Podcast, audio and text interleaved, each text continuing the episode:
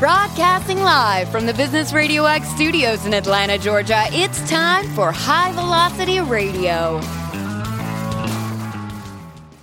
Welcome to the High Velocity Radio Show, where we celebrate top performers producing better results in less time. Stone Payton here with you today. Please join me in welcoming to the broadcast with Motivational Check, Mister Terry Tucker. How are you, man? I'm great, Stone. Thanks for having me on. I'm looking forward to talking with you. Yeah, so excited to have you on the program. I got a ton of questions. I know we won't get to them all, but I think a, a good place to start would be if you could articulate for, for me and our listeners alike, mission, purpose. What are you really out there trying to do for folks, man? I am trying to help people live their uncommon and extraordinary life. And I try to do that through Uh, being guests on podcasts. I've written a book. I've started a membership program. But my goal right now in life, I've been battling cancer for the last ten years. And in, in all honesty, I'm probably coming towards the end of my life, is just to put as much goodness, as much positivity, as much motivation, as much love back into the world as I possibly can. Well, it certainly sounds like a noble pursuit to me, but I got to know, man, t- tell us more about the backstory. How in the world did you find yourself in this line of work at this point in your life? Yeah, I've had quite a few jobs in my life. I was the first person in my family to graduate from college. I went to college at the Citadel in Charleston, South Carolina. And when I graduated, I moved home to find a job. I was all set to make my mark on the world with my newly obtained business administration degree. And I, I look back now and realize how little I knew about business just because I had a degree. Fortunately, I was able to find that first job in the corporate headquarters of Wendy's International, the hamburger chain, in their marketing department. Unfortunately, I ended up living with my parents for the next three and a half years as I helped my mother care for my father and my grandmother, who were both dying of different forms of cancer. So professionally, as I said, started out at Wendy's, then I became a hospital administrator, and then I made a major pivot in my life and became a police officer. And part of what I did with that was I was a SWAT team hostage negotiator. After I got out of law enforcement, I started my own school security consulting business. I coach girls high school basketball. I made the brilliant business decision to start a motivational speaking business right as COVID hit. uh, became an author in two thousand twenty, but as I said, for the last ten years, I've been battling this rare form of cancer. So if you put all that together, I, I guess things make a little more sense at this point in my life to take what I learned from business, couple it with my law enforcement and my cancer journey, and put as much goodness back into the world as I possibly can.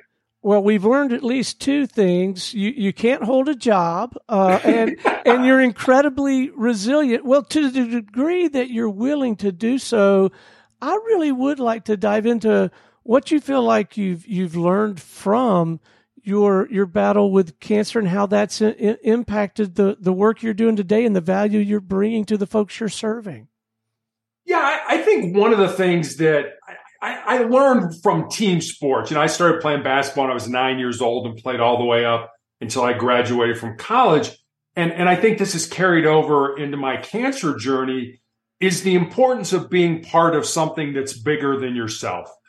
You know, you realize on a team, and it, for me, it was a sports team. It can be whatever team you're on, your business team, your family, whatever it ends up being, that you realize that if you don't do your job on a team, not only do you let yourself down, but you let your teammates down, your coaches down, your fans down, et cetera. And if you think about it, the biggest team game that we all play is this game of life. And I recently had a nurse ask me, part of my cancer journey has seen my foot amputated in two thousand eighteen and my leg amputated in two thousand twenty. And I had a nurse that recently asked me what it was like to to lose my appendages. And I told her it, it hasn't been easy. But what I also said to her was, cancer can take all my physical faculties, but cancer can't touch my mind, it can't touch my heart, and it can't touch my soul. And that's who I am. That's who you are, Stone. That's who everybody who's listening to us, that's who we really are. I mean, this, this body, this vessel is just a place to house who we really are. And we get all excited about, you know, th- does my hair look good? And am I wearing the right clothes? And, you know, do I look good and all that stuff? But in all honesty, I think we need to spend a little bit more time working on our heart, our mind, and our soul, maybe a little less time working on our physical appearance. So do you feel like that's the common denominator? That's the, the value system, the ethos, the, I don't know, operational discipline that's helped you get through all of these traumas you described? Or have you just kind of cracked the code on the, I don't know, the three-step process for what? I, I, I think the, the other thing I talk about is, is what I call my four truths. And these are definitely things that I've learned through this journey. And, you know, I call them my four truths. They're, they're not mine. I don't think you can own a truth, but I have them on a Post-it note that, that is in my office here. And I see them multiple times every day. And, I, and I'll give them to you. They're just one sentence each. And the first one, and I think this is so important, is you need to control your mind, or your mind is going to control you. You know, I always tell people, be very careful what you say to yourself, how you talk to yourself, that, that inner voice. You know, if you are constantly negative, negative, negative, then your brain is going to get hardwired to be negative, negative, negative. So be very careful what you say to yourself. That's number one. Number two is embrace the pain and the difficulty that we all experience in life. And it doesn't have to be cancer or any kind of a disease. And use that pain and difficulty to make you stronger and more resilient. The third one I look at more as a legacy truth, and it's this: what you leave behind is what you weave in the hearts of other people. And then number four, I think, is pretty self-explanatory. As long as you don't quit, you can never be defeated. And I use those as, you know, with my cancer journey, but I think they're also, you could use those four truths if you're starting a business, or you, you know, you're, you're already in a business and things like that. Use those to, as a foundation, as a bedrock of a good place to start to build a quality life off of. Okay, let's talk about the work. Who are you working with? What are you doing to, to help them? And, and maybe even a little bit more about the why. Yeah, the, the work is pretty much uh, young professionals and leaders. Uh, I started uh, a membership. I, I wrote a book back in two thousand twenty, and people were have heard me speak or have heard me on podcasts or have read the book, and they're like, well, we'd like you to do a membership. And and I'm still being treated for cancer. So I was like, eh, I don't think I want to, that's, that's a lot of work. And I just don't, I don't know if I have the time to do it. Uh, but eventually enough people convinced me that, you know, why not? Let's, let's go for it and see what happens. It's very much in its infancy. It's just starting out. So I don't have a ton of people in it and things like that. But the why is to, is to really get people out of their own way. You know, I go back to the truth about controlling your mind, or or it will control you. So many people, and, and I know I've done this. I actually wrote an entire chapter in my book, and I titled the chapter, Most People Think with Their Fears and Their Insecurities Instead of Using Their Minds. And I know I've done that. I, I'm not proud of it, but I know I've done that in my life where, oh, you know what? I think I should do this, but wait a minute. Uh, you know what? Maybe I'm not smart enough. Maybe I don't have enough experience. What are people going to say about me?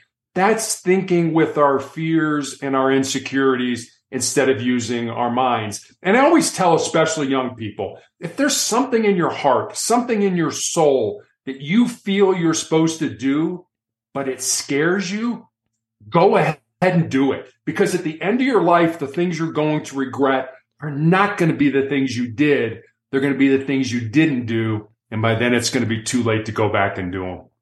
So at this point, what are you finding the most rewarding? What what are, what are you having the most fun with?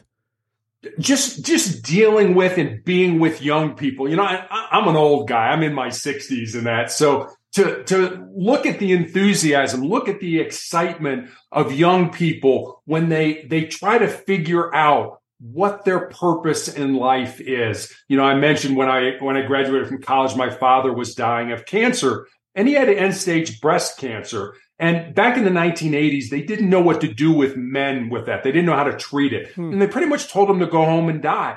But he lasted another three and a half years. And the reason I believe he did is because he had a purpose in life. He was in real estate.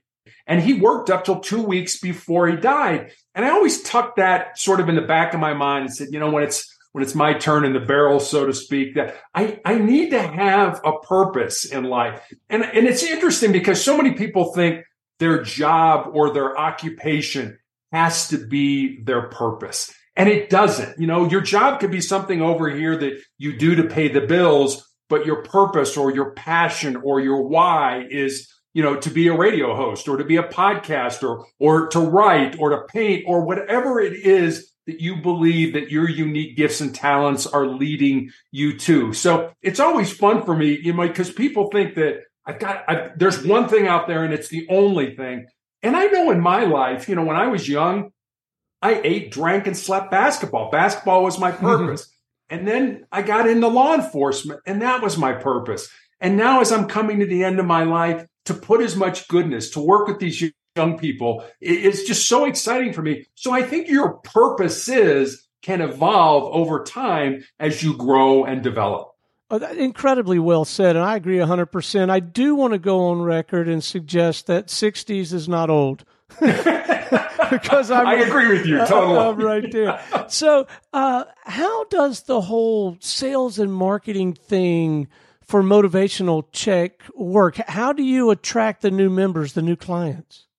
So, uh, I have a, a blog that every day I put up a thought for that day, and with that thought usually comes a question about maybe how you could use that thought or apply it in your life in some way. On Mondays, I put up the Monday morning motivational message, which is usually a, a video or a story that I think might resonate with, with my readers or listeners. And, and, and that's all at motivational check dot com. And you can also get access to the member membership at motivational check dot com. You get copies of my my book there. I have recommendations for other books to, to read, other videos to watch. My social media links are there. So everything is pretty much inclusive at motivational check dot com. So have you had the benefit of, of one or more mentors to help you navigate this new terrain, this this kind of business?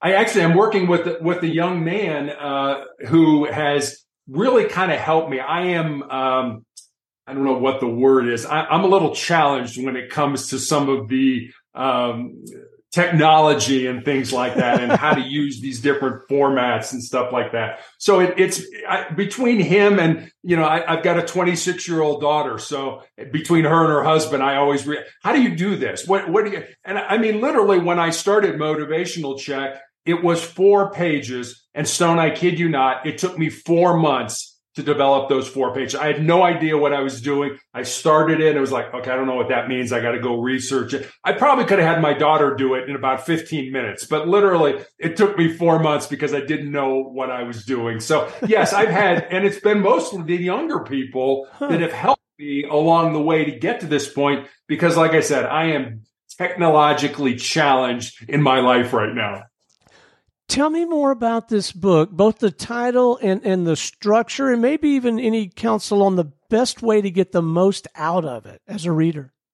Yeah, the, the book is called Sustainable Excellence, The ten Principles to Leading Your Uncommon and Extraordinary Life. And it's really a book that was born out of two conversations I had. One was with a former player that I had coached in high school who'd moved to Colorado, where my wife and I live with her fiance, and the The four of us had dinner one night, and I remember saying to her after dinner that I was excited that she was living close and I could watch her find and live her purpose. And she got real quiet for a while, and then she looked at me and she said, well, Coach, what do you think my purpose is? I said, I have no idea what your purpose is, but that's what your life should be about. Finding the reason you were put on the face of this earth, using your unique gifts and talents and living that reason. So that was one conversation. And then I had a young man reach out to me on social media and ask me what I thought were the most important things that he should learn, not to just be successful in his job or in business, but to be successful in life. And I didn't want to give him the, you know, get up early, work hard, help others. Not that those aren't important. They are incredibly important. But I wanted to see if I could go deeper with them. So I took some time and I was walking around with a pad of paper and a pencil and, and writing ideas down, writing thoughts down. And eventually I had these these ten thoughts, these ten ideas, these ten principles. And so I sent them to him. And then I kind of stepped back and I was like, well, you know, I got a life story that fits underneath this principle, or I know somebody whose life emulates that principle. So literally during the four month period where I was healing after I had my leg amputated, I sat down at the computer every day and I built stories, and they're real stories about real people underneath each of the principles. And that's how Sustainable Excellence came to be. And it's always fun for me because the, each chapter is a principle, uh, but the chapters are not in any particular order. Number one is not any more important than number seven. But it's fun for me as an author when people reach out, because there's always one principle that seems to resonate with the reader, either because they experienced it or they knew somebody that experienced it, or, or in some way it impacts them. So it's always a great point to, you know, to start a conversation about, you know, hey, what did you think about this? Or why did that happen? Or why did you put this in the book, and things like that? So it, it really, for me, is just a great opportunity to reach out and say, look, I've learned some things. I don't know everything, but here are some things I've learned, and maybe you could use them to make your life more impactful. Well, there's no doubt in my mind that this would be an incredibly powerful resource for the individual, but it strikes me, too, as one of those kinds of books that in an organization, you could have your leadership team or, or any given team go read it on their own and then kind of come back to the group and use that as a platform for discussion. Is that accurate? Can it be applied in that way? I think it can. I, I don't know if it has, to be honest with you. Uh, you, you know, I, it's funny because when I when I initially, you know, I, I've written a book. It's like, okay, great. You know, there there are eight hundred books published in the United States every single day, and it, I, I read read an article recently that said that eighty-six percent of Americans feel that they have a book inside them, either a memoir or some kind of a fiction book. And yet less than one percent of those people ever write that book. Hmm. And, you know, people think, well, it's it's my life. It's not that big of a deal. But the things we've all learned through our experiences, through our lives, through our travels, are things that people want to understand, are things that you can teach to other people. So, yeah, I think the book can have an application to an individual. I think it can have an application to, you know, a, a, a C-suite, a, a project team, anything like that. It, it, there, there, there are so many different principles in there that are not just tied to one particular thing. So, I, you know, you, you, they say you should really kind of have a, a single bullet approach. In all honesty, I think motivation or Sustainable Excellence is more of a of a shotgun. There's all kinds of things in there that I think people can learn from it. Have you found that going through the experience of writing the book and committing these ideas to paper helped you crystallize your own thinking and made you that more effective in the other work, the speaking, the facilitating, that kind of thing? Absolutely. I, I mean, people have asked me, how... How did you write the book? You know, what was your philosophy, and and and how did you go about doing it? And I said, you know, I, I'm really not that creative. I said, I had two rules. I said, number one, I, I made myself write a minimum of one page every single day. And number two, I, I said, I'm not going to edit anything until I have the first draft of the manuscript. So there were days, in all honesty, I sat down and I wrote absolute garbage. This is terrible. This is never going to make it into a book. But then the next day, I wrote something good. And then maybe the next day, I wrote something good. And then the next day, uh, it was garbage again and stuff like that. So, you know, it was kind of, I had all this stuff here. And then it was a matter of just going through it and saying, okay, this is good. No, that's got to come out. And when I I, I, I published it through a, a, a small not-for-profit publishing company, and so I had access to editors and things like that. And obviously, I've never given birth to a child or anything like that. But this was the closest I'd ever come to having something that was really mine. And, you know, so these editors would be like, well, Terry, you know, you should probably take this out, or you should probably expand on this or the, and I was like, wait a minute, you know, this is my book. How dare you? But then, you know, it was like, this is what these people do for a living. I need to pay attention. I always used to tell them, well, let me sleep on it and see how I feel in the morning. And I think ninety-nine point nine percent of the time I was like, yeah, you're the expert. I should probably listen to what you're doing. I'll I'll do what you what you recommend. And I think it made for such such a better book, just because I had people that were good at what they did help me get the book off, basically off the street and, and onto the shelves. with as much as you have to contend with in your personal life and as many irons in the fire, as my dad would say, on the professional side of, of your life, w- what do you do when the tank's running a little bit low, you're running out of out of juice? H- how do you recharge and get geared back up to go back out and, and serve some more? I, I spend time with my family. I, I think, you know, my... My story is not one where, you know, my dad drank and beat my mother kind of thing. My, I had the greatest parents in the world. And, you know, I've got two brothers that were both college athletes. One played in the in the N B A. And, you, you know, they taught us the importance of family, of, of caring for each other, of supporting each other, of loving each other. And so whenever, you know, when I was a policeman, when I was a hostage negotiator, you know, you have a bad day, there's a tendency to, hey, let's go out for a drink afterwards. For me, it was, no, I want to go home and I want to spend time with the people that that I love, that that rejuvenate me, that, you know, charge up my batteries. And, and that's always been my family. And even though our daughter's married now and stuff like that, we we talk to her almost every day about what's going on. We have that relationship. And I remember one of the greatest compliments she ever gave my wife and I was when she was at the Air Force Academy. She said, you know, Mom and Dad, I'm really happy I have the relationship I have with you because so many kids here don't like their parents. And so it was like, oh, man, maybe we did something right in life by, you know, teaching her the importance of family. So what's next for you, man? Have you got some specific areas of focus over the next several months to a year where you're really going to pour most of your energy?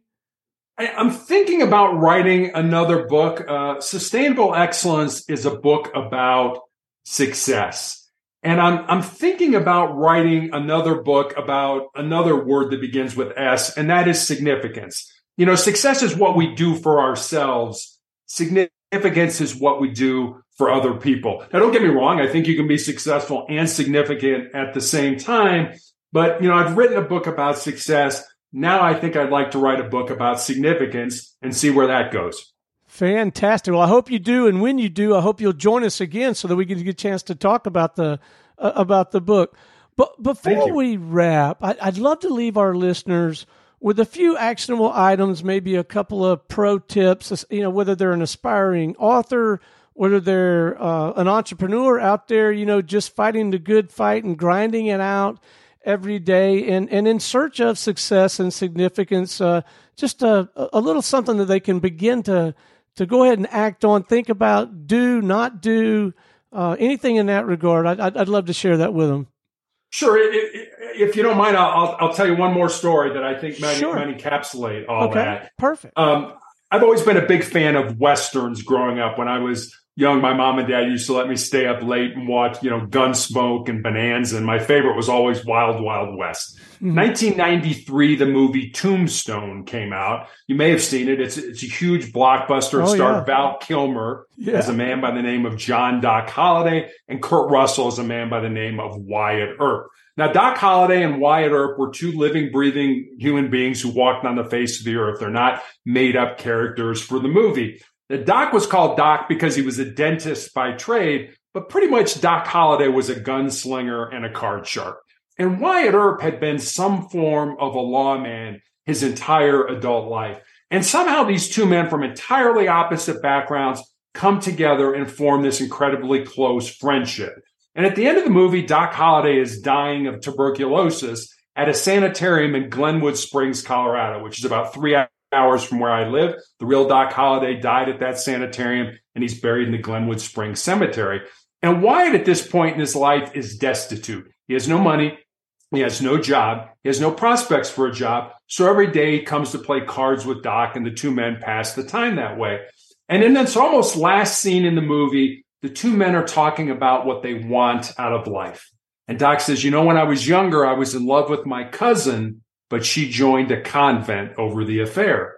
And he looks at Wyatt and he says, what about you, Wyatt? What do you want? And Wyatt looks at him and says, I just want to lead a normal life. And Doc looks at him and says, there's no normal, there's just life. And get on with living yours. Stone, you and I probably know people that are sitting out there listening to us that are sort of sitting back and saying, well, when this happens, I'll have a normal life. Or when that happens, I'll have a significant life. Or when this arises, I'll have a successful life. What I'd like to leave your, your listeners with is this. Don't wait. Don't wait for life to come to you. Get out there. Find the reason you were put on the face of this earth. Use your unique gifts and talents and live that reason. Because if you do, at the end of your life, I'm going to promise you two things. Number one, you're going to be a whole lot happier. And number two, you're going to have a whole lot more peace in your heart.